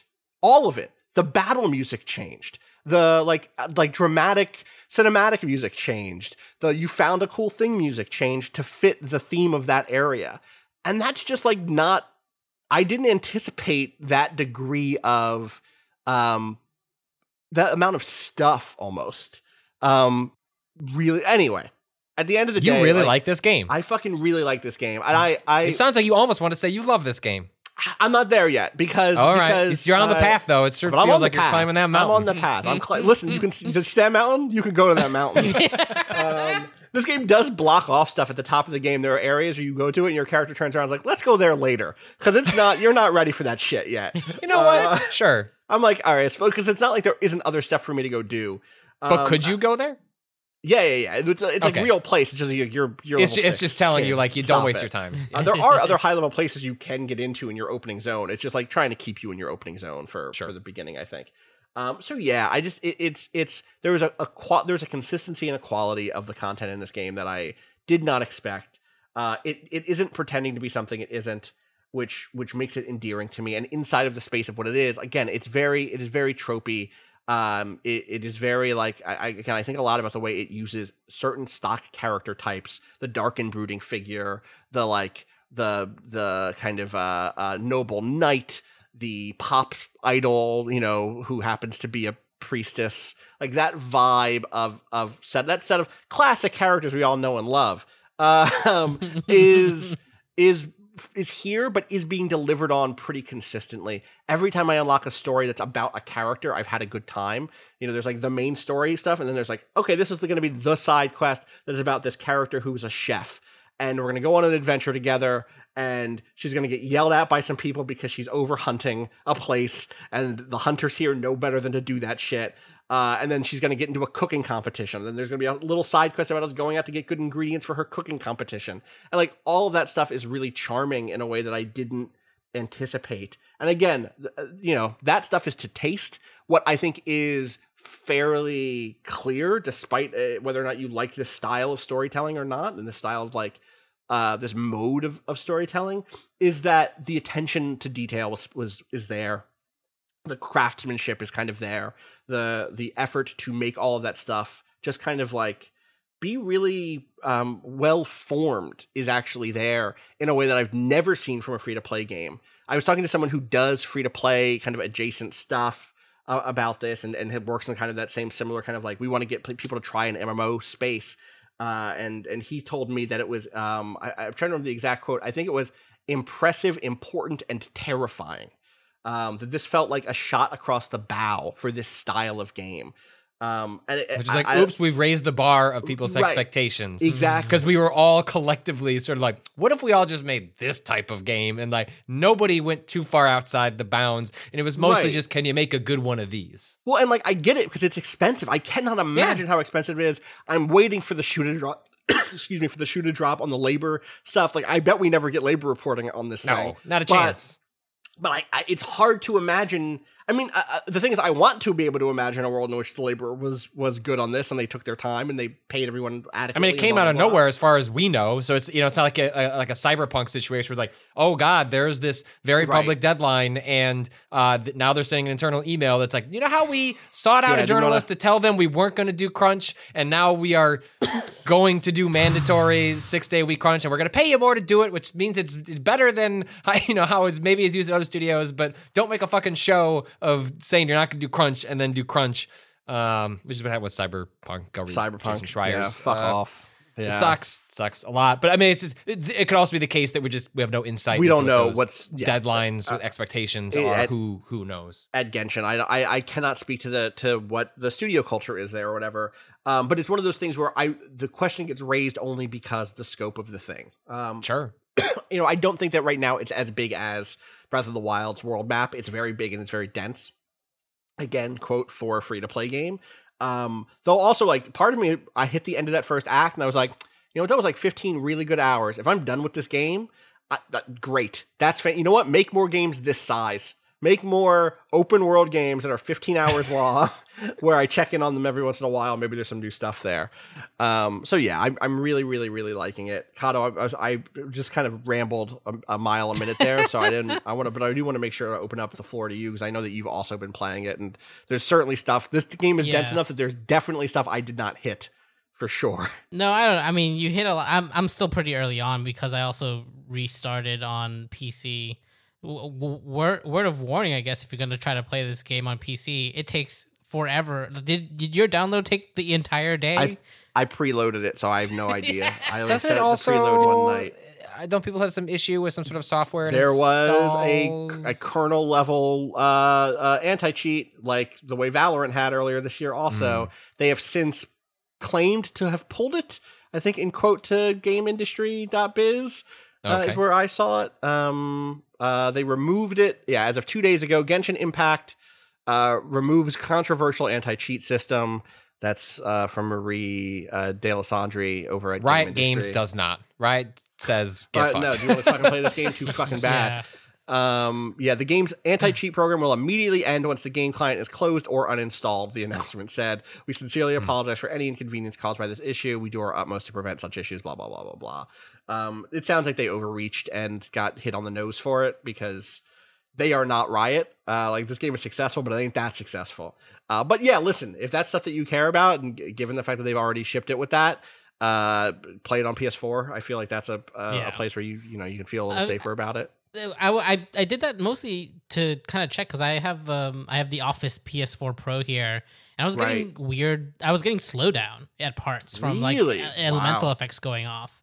I was Huh. like I wonder what's going on there, and like I've been playing on PC and uh, it, it's running fine there. So Have um, you played on mobile at all? No, that's the I, other thing. I tried to download it and then I realized it was actually on other consoles. I would rather do it, so I just stopped because my phone is already full enough of shit. Fucking fair. Yeah. Yeah, I'm just I'm just curious what it looks like and plays like on mobile. yeah, totally. Um, I'm also I'm also hopeful that the Switch version ends up having cross save support with the PC. Apparently, they do all have cross play, um, but Yeah. but not cross save with PS4 for. Have they said when the Switch version is coming? I don't think there's a date, uh, but I, okay, I probably sometime next year. yeah. I mean, this is the thing is like last when when they announced that, I think I was like, oh, I'll wait for the Switch, and then I was like, no. I fucking won't. This game's out tomorrow. Let me just download it. yeah. Um. So yeah, I I I I do expect this to be like a pretty. uh, There there are things about this that if they land it, it it will be huge, huge. And then there are ways where if they really land it, it'll be huge in the way that it almost disappears, like Roblox or like um uh, what's the game that's coming to Steam for the first time this week? There's like a, a classic MMO that's about to come to Steam. I don't remember, but like there's uh, you know th- that style of like RuneScape, is it? yeah RuneScape. That's exactly Is it I- really? yeah, Oh, Rune- I think RuneScape is coming to Steam. That's still Uh, happening.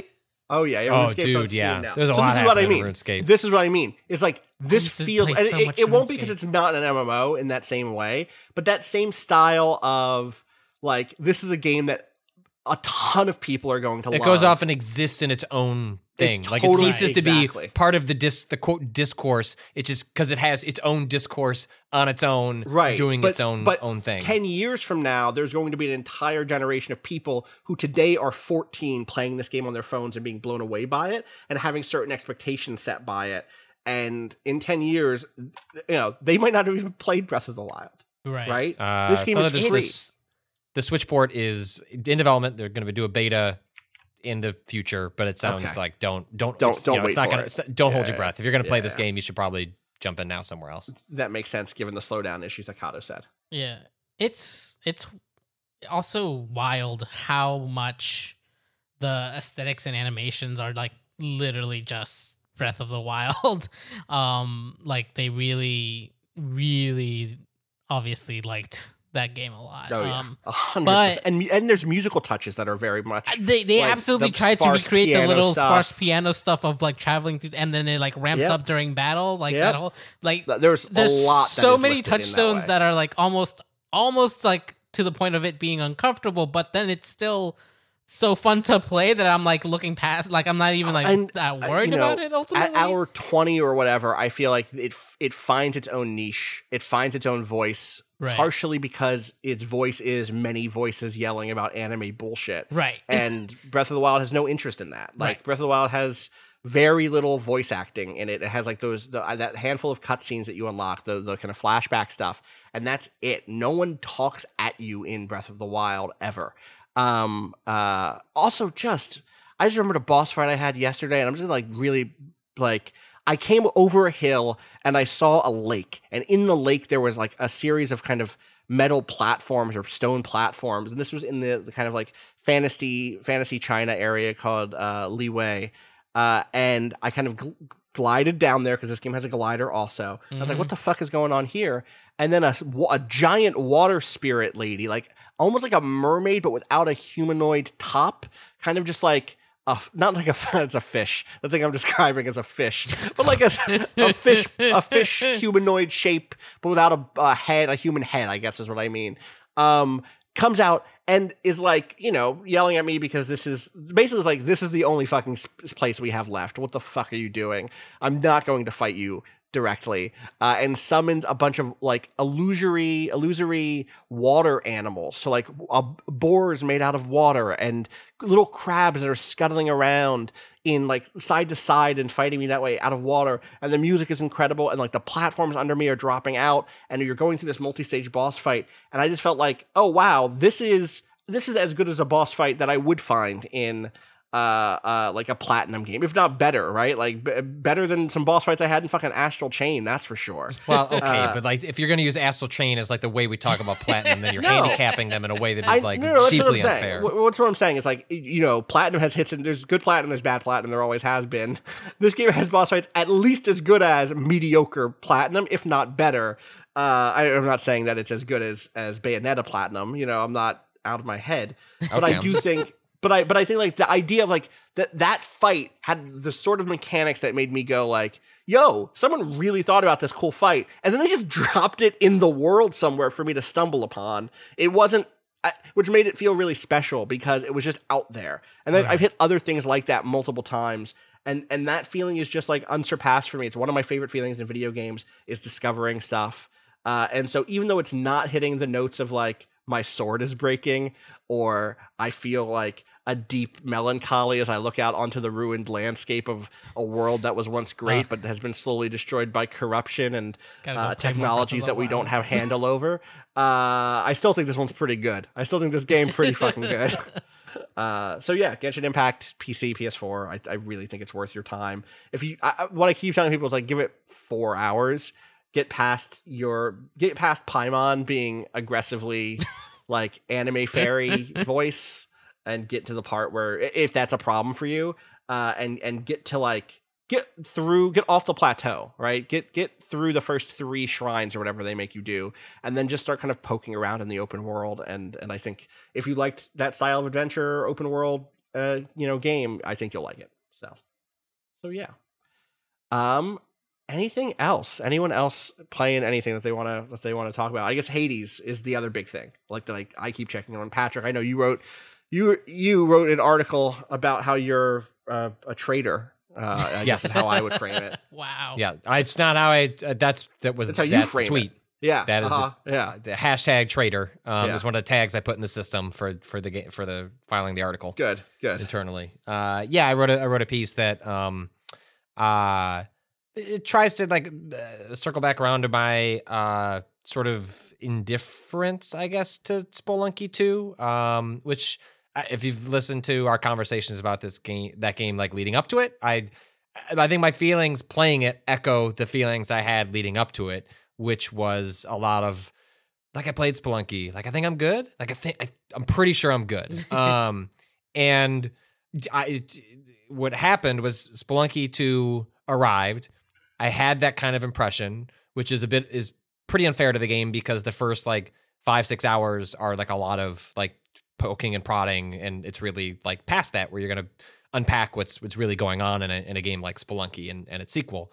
Um, but then just Hades came out of nowhere. It was like a like a haymaker. It was just like shut the fuck up, Spelunky two, and just um, it's it's it's uh, Spelunky 2 is not a revolution. It's it's a refinement of Spelunky, and that it didn't promise to be anything else. And so I don't hold that against it in so much as that helps explain a little bit of my sort of like, eh, like I feel like I've kind of done this before, um, and it's different, but it's not that different. Um, Yeah. Whereas whereas Hades is just it's a combination of I did not have it on my radar whatsoever because I have been I haven't particularly cared for the action elements of Super Giant stuff, and so when I was hearing, honestly, I kind of dismissed it. And a lot of people were like, "This game feels really good." I was like, "Yeah, okay, uh, sure." Like, what's your definition of like it feels really good? Um, just because I think like on the, the Supergiant games, they coast is the wrong word, but like a real part of the appeal is the is the soundtrack, is the characters, is the world, is the art. Like there is a lot that is really deeply appealing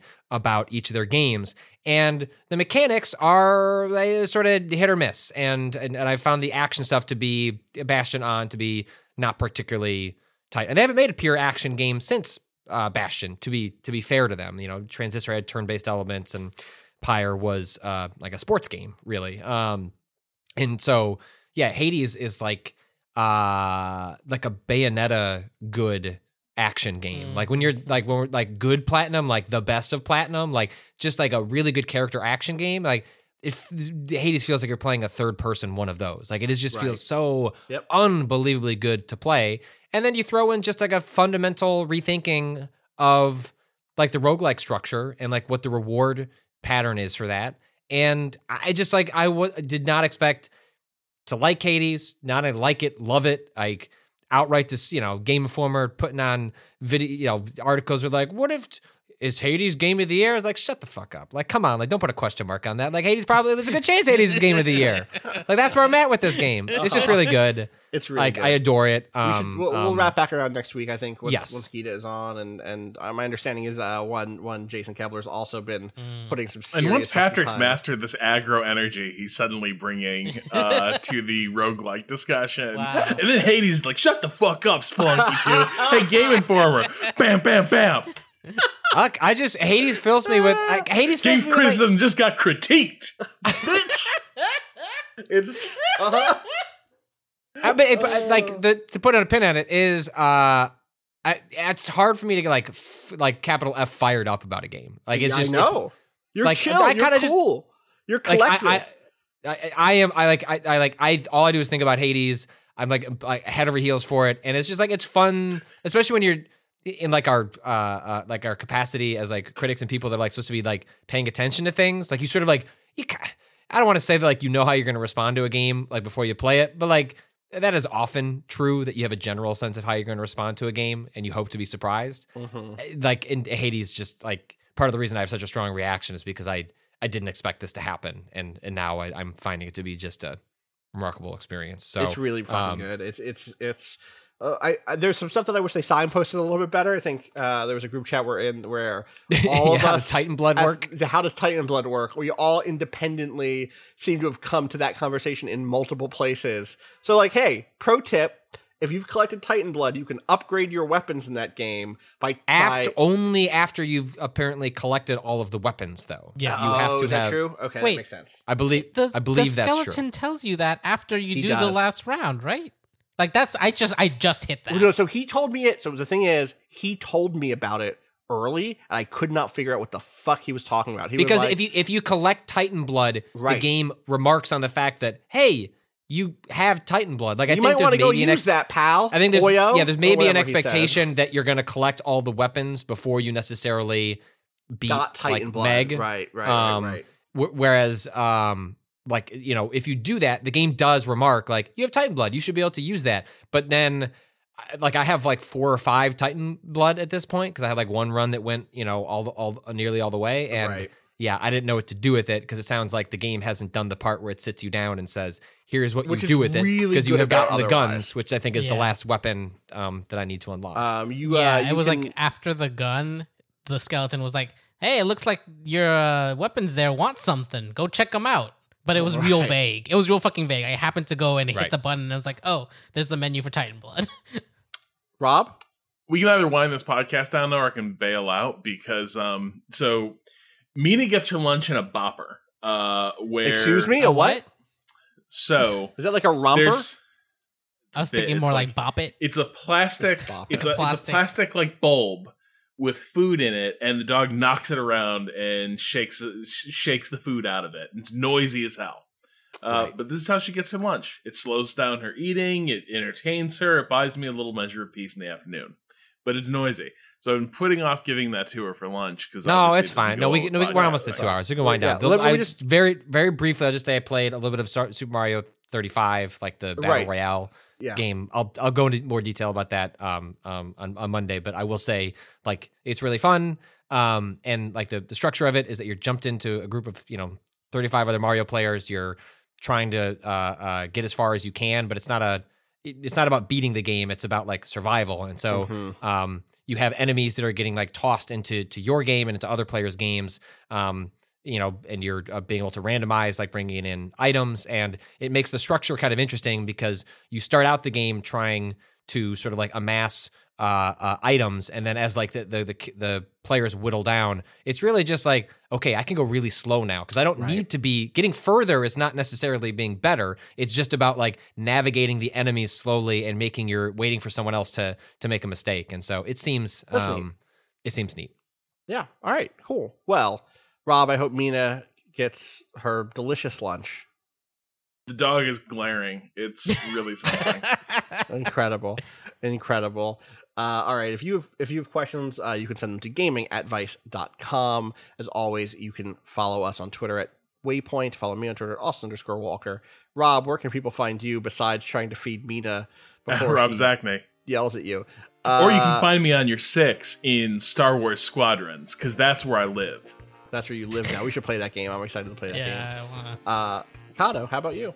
At A underscore Cado underscore appears. And Patrick. At Patrick Klepek. Uh, all right. As always, thank you to bo en for letting us use the uh, "Miss You" off the EP Pale Machine. Never miss, never make a mistake on that one. Find out more about that at waypoint.zone slash boen. Until next week, fuck capitalism. Actually, beyond next week, fuck capitalism. Go home.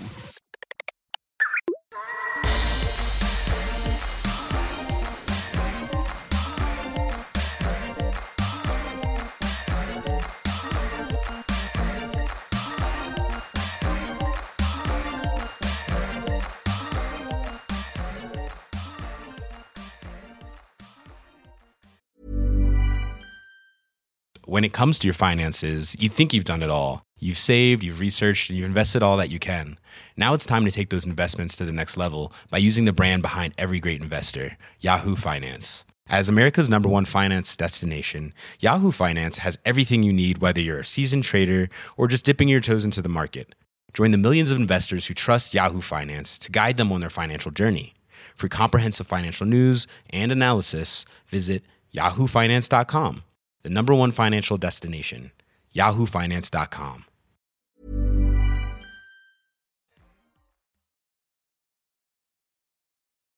All right. All right, I'll just say this. Kyle, you can keep this in, whatever. But like, I was getting like five, six KDA in Star Wars Squadrons because Wow. it was like these people Wow. didn't know oh shit, my guys. They yeah. did not know shit. Are these are these other journo- journos that you're playing against?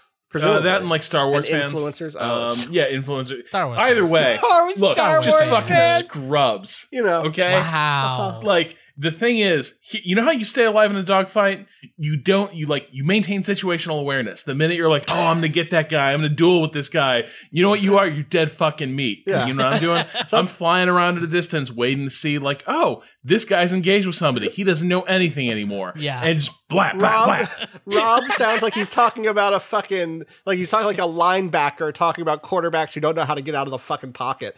I love it. It's so That's good. I basically feel- it. Just staring like- down their man, just waiting him to run that route. Meanwhile, Well, I'm okay, around the look, tackle. I'm coming. Mitch Trubisky just got benched. We don't have to be that mean to him on this podcast. too. Wow. But also, I feel like a couple of minutes ago, I was just attacked by Rob Yeah. for my energy level, and then the pod goes off, and he's like, "So, Look. so there can I bring that similar Beating level of the energy?" And out of Cado, news.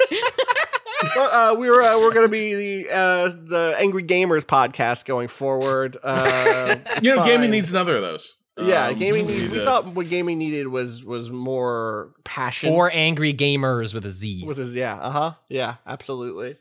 All right, but but it's also for F O R because our podcast is for angry gamers. it's not just for you know what I mean. and a baby. And Wow.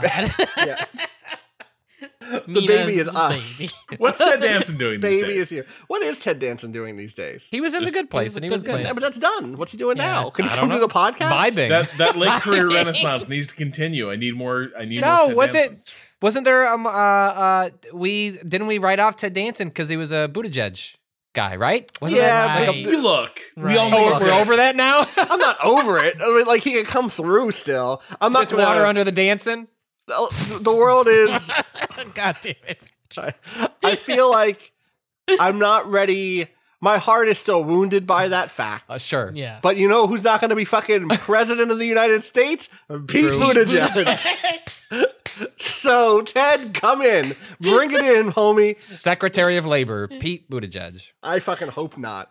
Oh God, now we don't want another He- he bread can cartel get right back. situation. He'll just love to have a McKinsey consultant as Secretary of Labor. Oh, how can how can I downsize the entire American workforce? exactly. He's just gonna get back to work on those bread prices. exactly. All right, we're gonna end this podcast now. Thank right. you for joining us. Bye. Bye.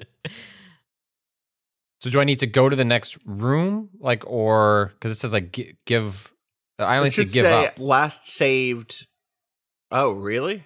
Oh, clear this cha- clear this chamber to safely quit. I see. I go. see. I see. There you go. I'll pause. We'll pause. We'll let you clear the chamber. No, you go ahead. I'll, I'll talk through this. Oh. I'm I'm ready. Oh like, wow. don't- Okay. Come on. Okay. I I didn't know I you were that. I didn't know how good you were at Hades. Wow. You know. Come on. Mm. Let's. We well, also we need to clap. Ooh. Yeah, we still. We also need to clap. So can you talk? Can you clap while playing Hades? I still can't see Rob. Is that just me? No, I can't you. see him either. Okay. Not just you. Um, can we clap at five seconds? Yeah.